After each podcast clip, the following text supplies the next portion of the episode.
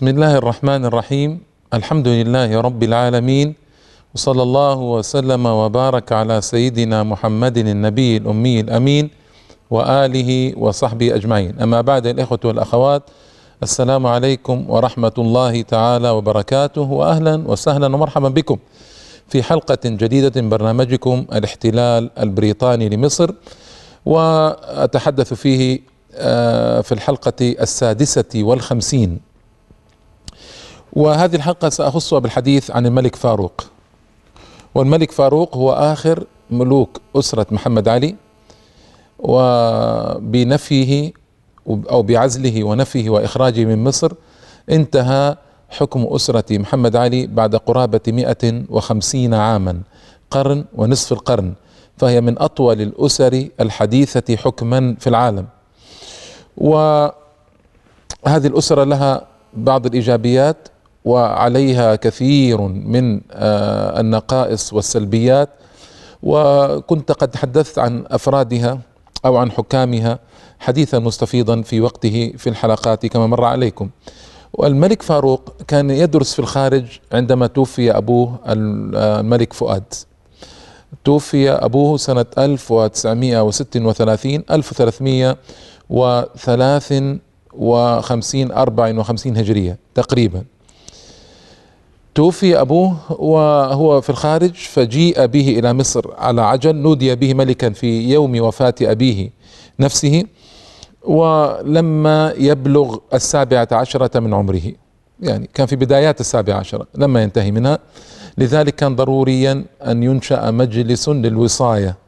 فأنشئ مجلس الوصاية سمى البرلمان أعضاء هذا المجلس. وجاء الملك فاروق ليبدأ صفحة تختلف عن صفحة أبيه. الأسرة في عمومها مشهورة بالكبر والترفع والتعالي على الناس. هذا بدأ بالتواضع والاختلاط بالناس الذهاب إلى الأماكن المختلفة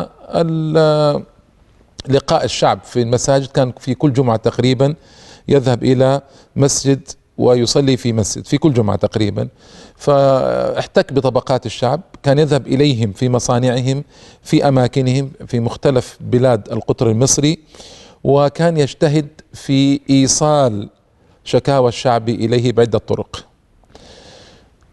لما جاء ليتوج يعني صارت أشياء عجيبة تدل على أن الناس في مصر رؤساء الحكومات أن صلتهم بالإسلام الشامل نظام الحياة كانت ضعيفة وضعيفة جدا.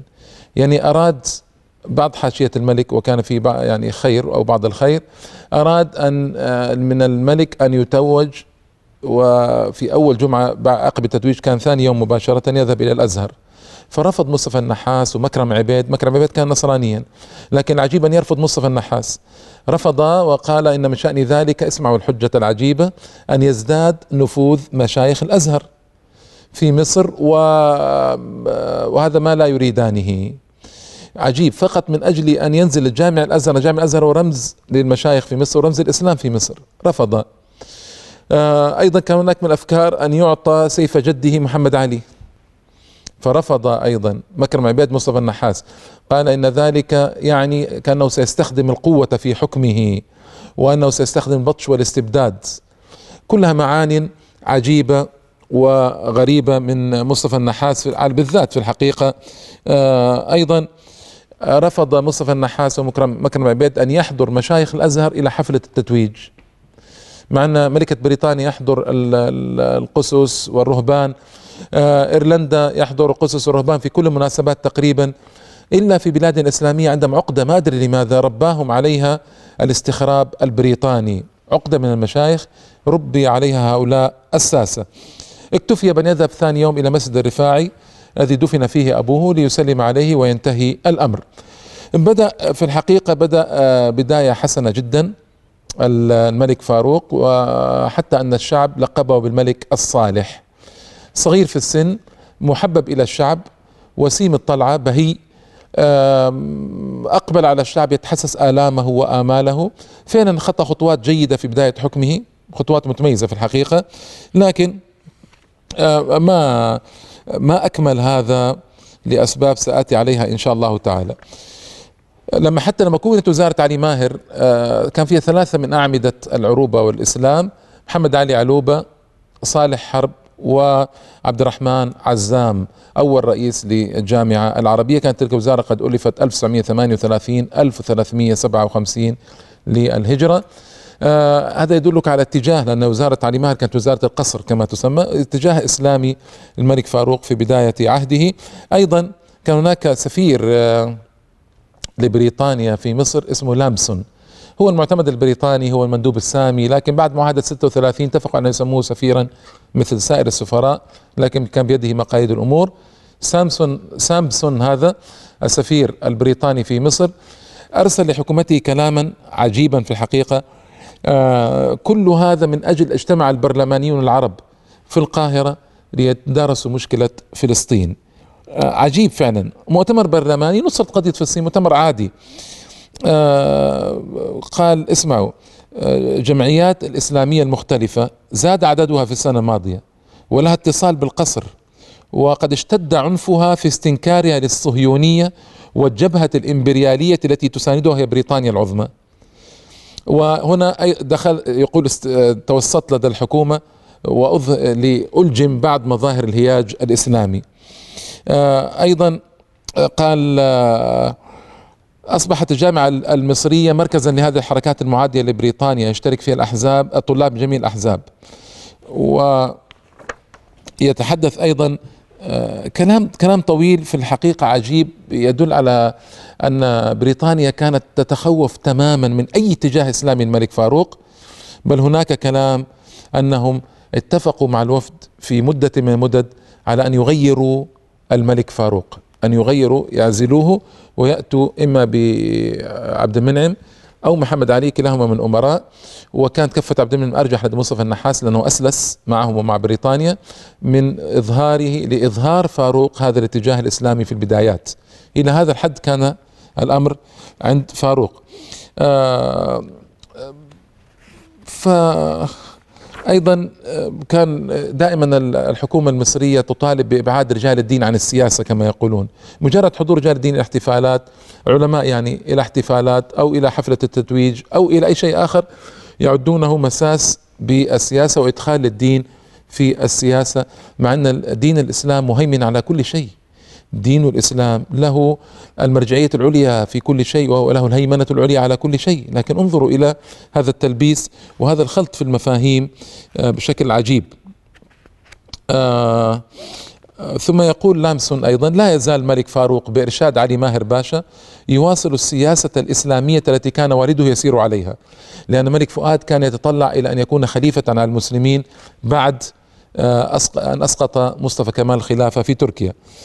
أما في الخارج فانه فإن سياسته الإسلامية تميل إلى تعزيز نفوذ مصر في العالم الإسلامي تحت رعاية بريطانيا العظمى وفرنسا. وسواء أكان هذا الحلم الاخرق الأخرق يعني الأحمق يؤدي إلى قيام الخلافة في مصر أو كان الهدف العملي الوصول إلى نوع من الرياسة الدينية في الإسلام فإن هذه السياسة الملكية تنطوي على خطر إثارة كراهية الأجانب في مصر. اسمعوا. كما أنها تؤدي لتوثيق التعاون بين الدول الإسلامية التي ترفض سياستنا وسياسة الفرنسيين. وعما قليل سوف يتضح الموقف في هذا الأمر الحيوي الهام. انظروا كيف يراقبوننا مراقبة تامة في الحقيقة. أيضا يقول آه يتكلم عن الحماس الإسلامي الموجود في مصر قال إن قسوة أعمال القمع العسكري التي كان يتعذر تجنبها في فلسطين قد أتاحت الفرصة لاستغلال ما يسموه أو ما يسمونه بالوحشية بالوحشية البريطانية. ومرة أخرى كان على السفارة البريطانية أن تحتج على هذا الهياج يعني الحماس يقصد الإسلامي. آه ومن وقت لآخر كانت السلطات المصرية نتيجة لطلباتنا تصادر بعض الكتيبات الجارحة المضادة للبريطانيين. حصلت أزمة أيضا مرة من المرات حصلت حصلت أزمة بسبب قضية أن بريطانيا تريد تعيين مصطفى النحاس باشا رئيس الوزراء. آه كان الملك فاروق يشترط أن تكون الوزارة قومية. مصطفى النحاس يشترط أن تكون وزارة وفدية لأنه هو حزبه من وفد. آه الملك كانت نظرته أعم وأشمل كان يريد أن تمثل القطاعات الشعب المصري في الوزارة. مصطفى النحاس رافض فرفض الملك. تصوروا ماذا حدث؟ طوقت القوات البريطانية قصر الملك. انظروا لهذه الهيمنة العجيبة والغطرسة والوقاحة. آه، طوقت القوات البريطانية قصر الملك ودخل آه، الجنرال ستون هذا قائد القوات البريطانية آه، دخل إلى القصر مع السفير البريطاني. معهما معهما عدد من الضباط شاهرين المسدسات. وحينما حاول إسماعيل تيمور باشا بوصفه الأمين الأول للقصر يعني. السير إلى جانبهم نحاه السفير بوقاحة وقال أنه يعرف طريقه وقصد إلى مكتب الملك وحيث كان موجودا ومعه حسنين باشا في انتظار قدوم السفير الذي دخل ومعه جنرال ستون ووقف بالباب الضباط المرافقون لهم. وأعطى السفير الملك فاروق ورقة فيها وثيقة بالنص على التنازل عن العرش. تصوروا هذا الضغط الهائل على الملك من أجل أن يعين مصطفى النحاس. أن مصطفى النحاس صاحب الإنجليز وحبيب قلبهم. فلا بد أن يعين في هذا المنصب. فاستغرب الملك قال أنا قد عينته من البارحة. فلماذا هذا الضغط؟ وقال أنا لولا أني أخاف أن الشعب المصري يثور وتسيل الدماء من كل جهة لكنت وقعت على هذه الوثيقة. فانظروا يعني إلى إلى هذا الذي جرى وهذه الإهانة الكبيرة للكرامة المصرية وللعرش المصري ولطمة شديدة وأي لطمة هي. هنا وجد فاروق نفسه مرغما على مسايرة الإنجليز فظهرت في رأسه فكرة شيطانية. يعني سبحان الله الشيطان إذا جاء الإنسان يلبس له في البدايات تلبيسا عجيبا خاصة أنه كان ما زال يعني في أوائل العشرينات من عمره شاب متحمس. آه، خطر على باله أن ينزل إلى الملاهي الليلية التي ينزل فيها البريطانيون من أجل أن يخالطهم يثبت أنه ليس ضد سياسة بريطانيا. انظروا لهذا الخاطر الشيطاني. وابتدأ فعلا آه، وفي ملهى اسمه الأوبيرج في القاهرة رأى أن ينزل إلى هذا الملهى ليخالط البريطانيين. فتعجب وفتحه أحد المخلصين من حاشيته وأن لم يسبق لملك من ملوك مصر أن نزل إلى ملهى عام. ومكانة مصر في الشرق والعالم الإسلامي تجعل ذلك موجبا كبيرا للنقد. فقال حسنين باشا للأسف قال ذلك على كل حال لمعالجة سياسة السفير بما يناسبها. وهذا ليس ردا صحيحا ولا صالحا. ومن هنا ابتدأ انحراف الملك فاروق وسأتحدث عنه بعد الفاصل إن شاء الله تعالى.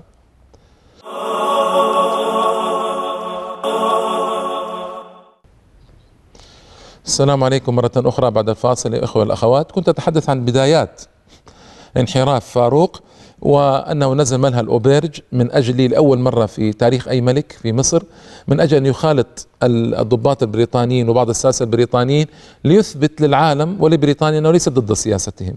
وهذه ليست طريقة صالحة. آه، أصبح بعد ذلك الأمر عادة مستحكمة فيه. امتد السهر من الأوبرج إلى سواه من الملاهي الليلية مما أصبح في السنوات الأخيرة من حياة فاروق حديث الخاصة والعامة. وطبعا انتقل الأمر من الملاهي إلى أندية القمار لأن الحرام يجر بعضه بعضا. فاذا ابتدأ الإنسان بشيء من الحرام والعياذ بالله يجره إلى حرام آخر وهكذا.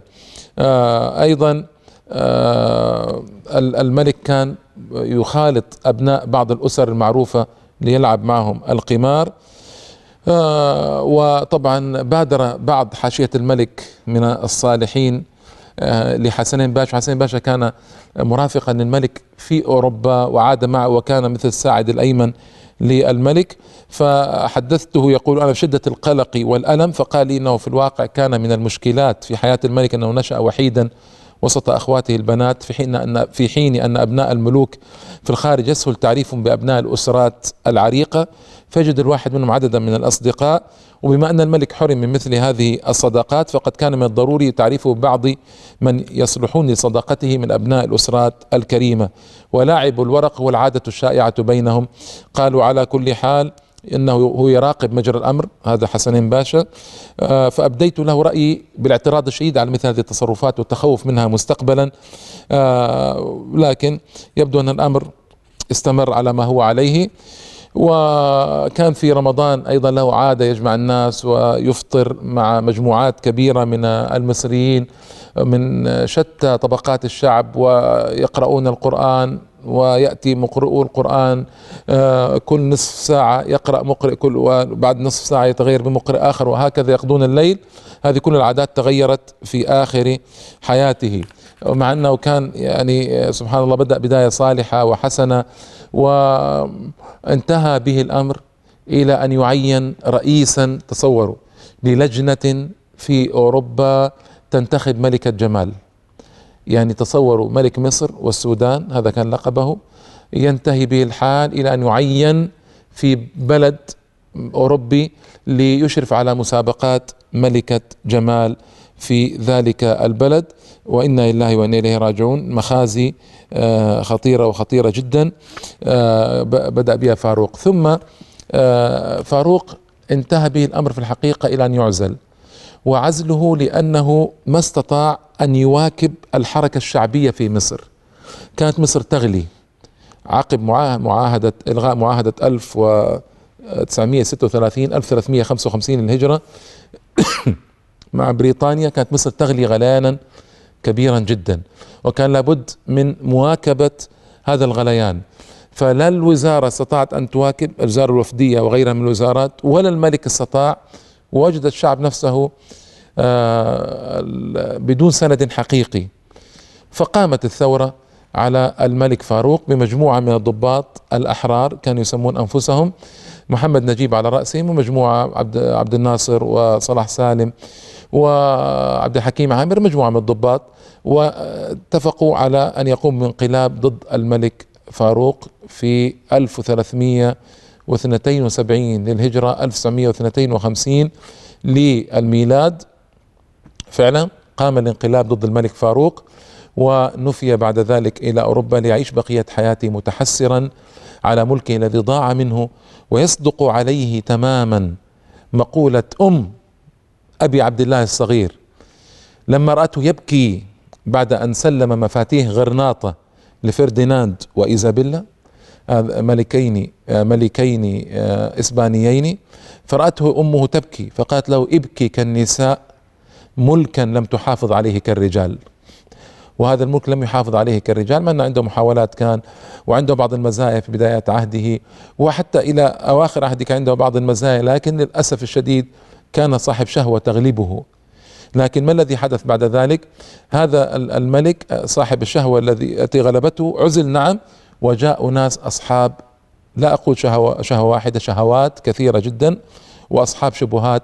ليست هذه الحلقات من أجل تقويم الثورة المصرية ولا من أجل تقويم ثورة الضباط الأحرار وتلك المرحلة. ما أريد أن أتحدث عنها إنما أنا حلقاتي هذه في الاحتلال البريطاني لمصر. فسأظل محصورا في هذه الحلقات لكني قلت ذلك عرضا. عرضا وإنما جاء بعد فاروق ألف فاروق. ألف فاروق جاء بعد فاروق. فالمهم أيها الإخوة والأخوات أن عزل هذا الملك وجيء بعد ذلك بحكومة فاوضت الإنجليز من أجل الخروج. أعود مرة أخرى في الحقيقة للحرب آه لمعاهدة 1936 التي ألغيت. هذه المعاهدة باختصار شديد أنا ما أريد التفصيلات الطويلة. معاهدة 1936 هذه المعاهدة كانت آه، في ضد مصلحة مصر. وقعها مصطفى النحاس باشا وكان هناك غليان كبير جدا بسبب قبوله لهذه المعاهدة. اضطر أن يلغي المعاهدة في المحرم من سنة 1371 1901 1951 نعم. ألغى هذه المعاهدة وبريطانيا وفرنسا لم تعترف بإلغاء المعاهدة من جانب واحد.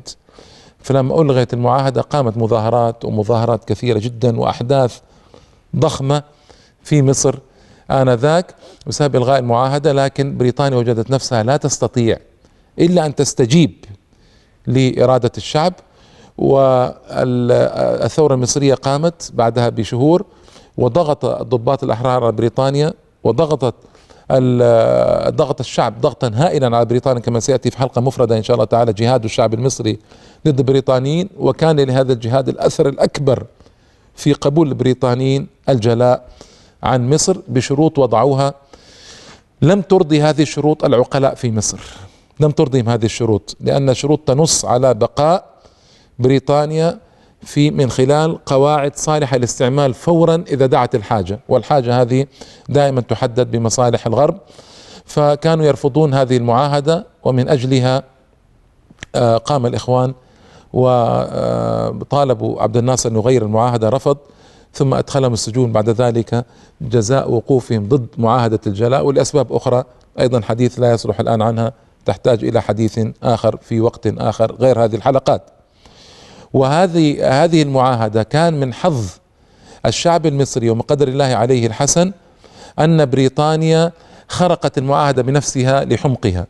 وذلك أن آخر جندي بريطاني خرج من مصر في 1955 في 18 يونيو فيما أذكر عيد الجلاء يسمونه 1955 آخر جندي انقلع بفضل الله تعالى من بورسعيد ورفع, ورفع العلم المصري فوق المبنى البحرية في بورسعيد.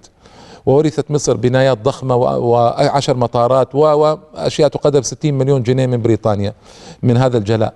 لكن آه، بريطانيا سارعت بعد شهور بعد أن أعلن عبد الناصر تأميم قناة السويس سارعت لتحتل آه، لتهاجم مصر بعد ذلك هي وفرنسا ودولة اليهود. المسخ الكيان الصهيوني العدو هو كان من نتيجة ذلك أن فقدت بريطانيا كل شيء في مصر. لما خرجت بالضغط الروسي الأمريكي على ثلاث دول خرجت وهددت روسيا من تضرب لندن وباريس بالصواريخ إن لم يخرجا من مصر وهددت أمريكا أيضا آه، بريطانيا وفرنسا فاضطرتا للخروج ذليلتين راغمتين من مصر وخرج اليهود عليهم لعائن الله المتتابعة. خرجوا جميعا من مصر وبقي آه، خرقت المعاهدة بفضل الله تعالى التي كانت تنص على أن بريطانيا تظل في مصر في وقت الأزمات تعود يعني إلى مصر في وقت الأزمات إلى قواعدها في قناة السويس. الحمد لله رب العالمين وأممت القناة ورجعت إلى الشعب المصري وأصلحت غلطة سعيد بفضل الله تعالى أصلحت وغلطة سعيد وخديوي إسماعيل بعد ذلك وأممت القناة ورجعت إلى الشعب المصري ولم تعد معاهدة الجلاء باقية بل انقلع الإنجليز وزالت آثاره من الأبد بعد أربع وسبعين سنة من دخولهم مصر. قل اللهم مالك الملك تؤتي الملك من تشاء وتنزع الملك ممن تشاء. بعد 74 سنة ومحاولات إثر محاولات إثر محاولات وشهداء عدد ضخم وثورات وجهاد. سيأتي بيانه إن شاء الله في الحلقات القادمة آه، انقلع البريطانيون من مصر للأبد إن شاء الله. وإنما دعاني لذكر هذا في الحلقة السادسة والخمسين لم أذكره في الحلقة الأخيرة أن له صلة كبيرة بفاروق آه، وبحياة فاروق ثم بعد ذلك بنزعه والضباط الأحرار فكان لابد من الكلام إذن على موضوع الجلاء عن آه، مصر الجلاء عن مصر. وبذلك انتهت صفحة سوداء بفضل الله تعالى في تاريخ مصر وتوج آه، عمل الصالحين والمجاهدين والشهداء الذين قضوا في سبيل في سبيل الله تعالى نرجو وإخراج هؤلاء المحتلين من مصر. توج عملهم بخروج الإنجليز بفضل الله تعالى.